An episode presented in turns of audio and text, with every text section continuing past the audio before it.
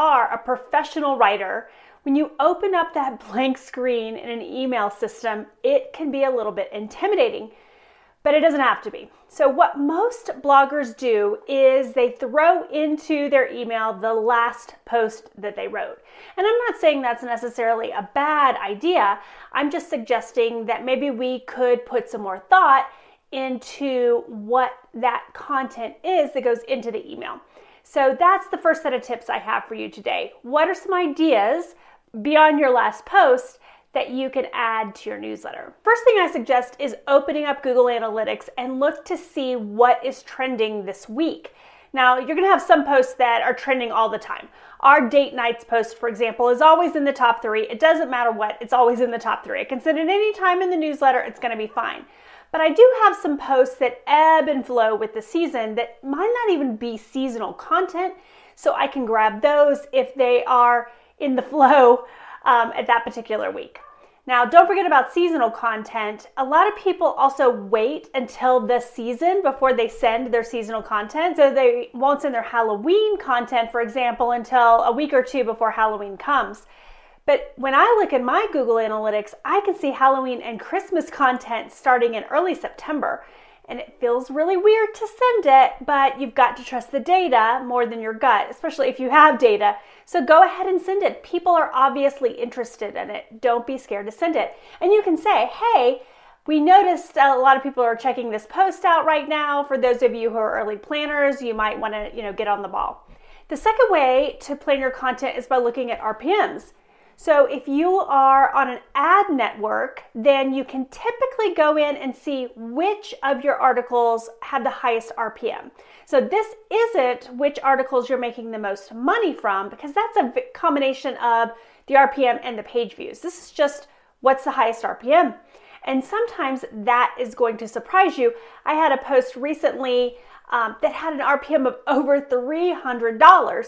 So I wanted as many people as possible to read that post. So I grabbed it, put it in the next week's newsletter. So you can do the same because that's going to ensure the highest return for sending out a post. My next idea is to think about those ideas that you had that um, you wanted to write a post on, you looked it up, the keyword volume was just not worth your time in creating a post. You can take that content and add it into a newsletter.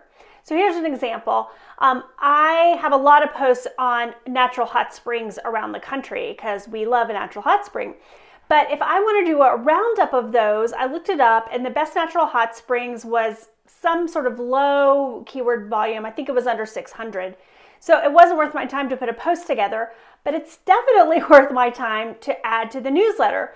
So I can say, you know, we love a natural hot springs and talk about all the different ones that we've been to that were our favorite, and maybe within the copy there, link out to the ones in Montana and the ones in Colorado and the ones in Utah that we really like. So keep track of those post ideas that you have that don't have high keyword volume because you can use them in your newsletter. And then my last idea is to use affiliates. So you want to do this sparingly. You also don't want to come across as spammy. But what you can do is think about um, a product that you just used that blew your mind, a hotel you just stayed at that was amazing, a pan you just used that was perfect for a particular casserole, and you can share that along with the affiliate link in your email just have to make sure that email marketing is an okay method of sharing that link with the affiliate that you're working with. Now you've got words on paper. So let's talk about how to optimize those words. The first tip I have for you in this area is to minimize your calls to action. Now, in the email marketing space, the kind of rule is only one call to action in any email. And as a blogger, especially somebody who puts out a lot of content every week, that is very hard. When I first started doing email marketing, I had um, these guides that I would send out. So I had a Christmas guide, a fall guide, a summer guide, a Valentine's guide, all these different guides. And they had 8, 10, 12, sometimes even 14 different posts in there, all of them linking out because I wanted people to see everything on my blog that would help them with that particular thing. And it was okay. But when I decided to pull it back and just add two calls of action in every email, then I saw the click rate go through the roof. So the point is, you don't want to try to serve everybody in your newsletter with every email that you send out.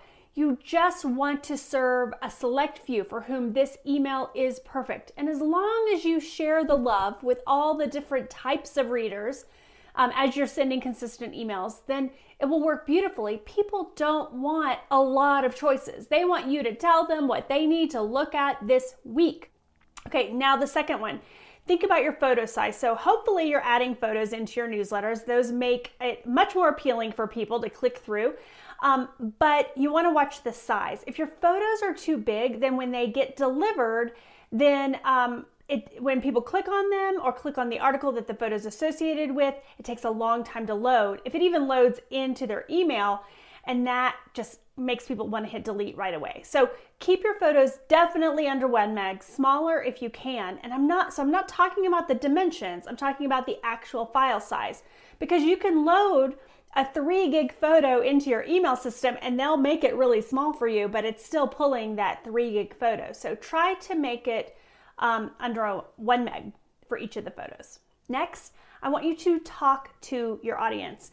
Now, I know I'm a little bit of an anomaly in that I don't do a lot of social media sharing. Most bloggers share a ton on social media, on Instagram and on TikTok, and you're really good at it. You're really good at engaging with your audience and telling them your story and making them feel like a part of your life. And I want you to think of your newsletter as an extension of that. Really talk to your audience. Um, don't just send, you know, two links, an ad, and let it be that give them a story, give them a reason to relate to you, bring them into your life. So, um, one of the ways that you can do that when you write your letter and you're sharing is use a copywriting technique called bucket brigades. It's a very old school technique for copywriting. So, you can look up bucket brigade copywriting and it'll explain it. But basically, it's a means of using really short words and sentences to grab people's attention and pull them down the page.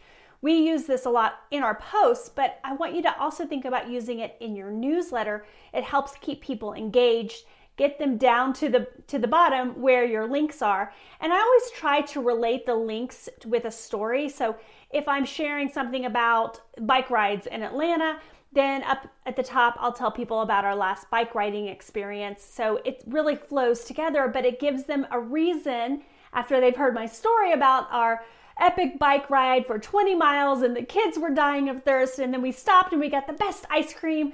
After they hear that whole story, then they're going to want to click that bike article even more. Now, my last tip is A B testing. So, if you're not a technical nerd like me, then the thought of A B testing can sound daunting and horrible, and you're probably going la la la la la.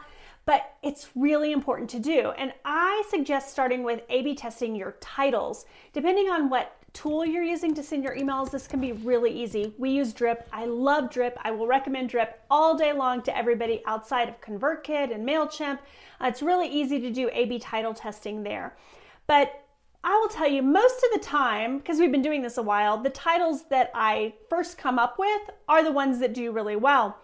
But every once in a while, I'll just I'll put I'll brainstorm all my titles, usually about six um, different titles, and one of them that I thought was really horrible will turn out to be the winner, and uh, it'll help the email get a larger open rate and then a larger click through rate once people read through my bucket brigades. So take the time to learn about how to do title A/B testing in your tool, and just brainstorm even some wild and crazy um, email titles. As long as you're content is delivering on the promise of the title and see what works and what doesn't work because a small difference in a large list, so a small difference of open rate and a large list can be a large number of people who are opening it, click, clicking through on that high RPM article and sending some more money into your pocket for the week. Comment down below if you do this in your next email. I'd really like to hear what your results were.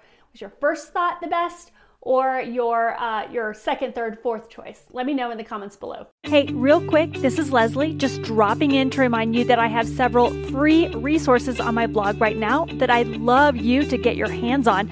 Just head over to leslipeterson.com. The link is in the show notes below and grab my free blog post update checklist. Or if you're on a journey to fire up your blog's email newsletter, grab my free list of 52 newsletter connection prompts. With both of those, I'll include a video about how to use them to build a solid relationship with your subscribers or work towards doubling your traffic with updates. Grab both of those at leslipeterson.com.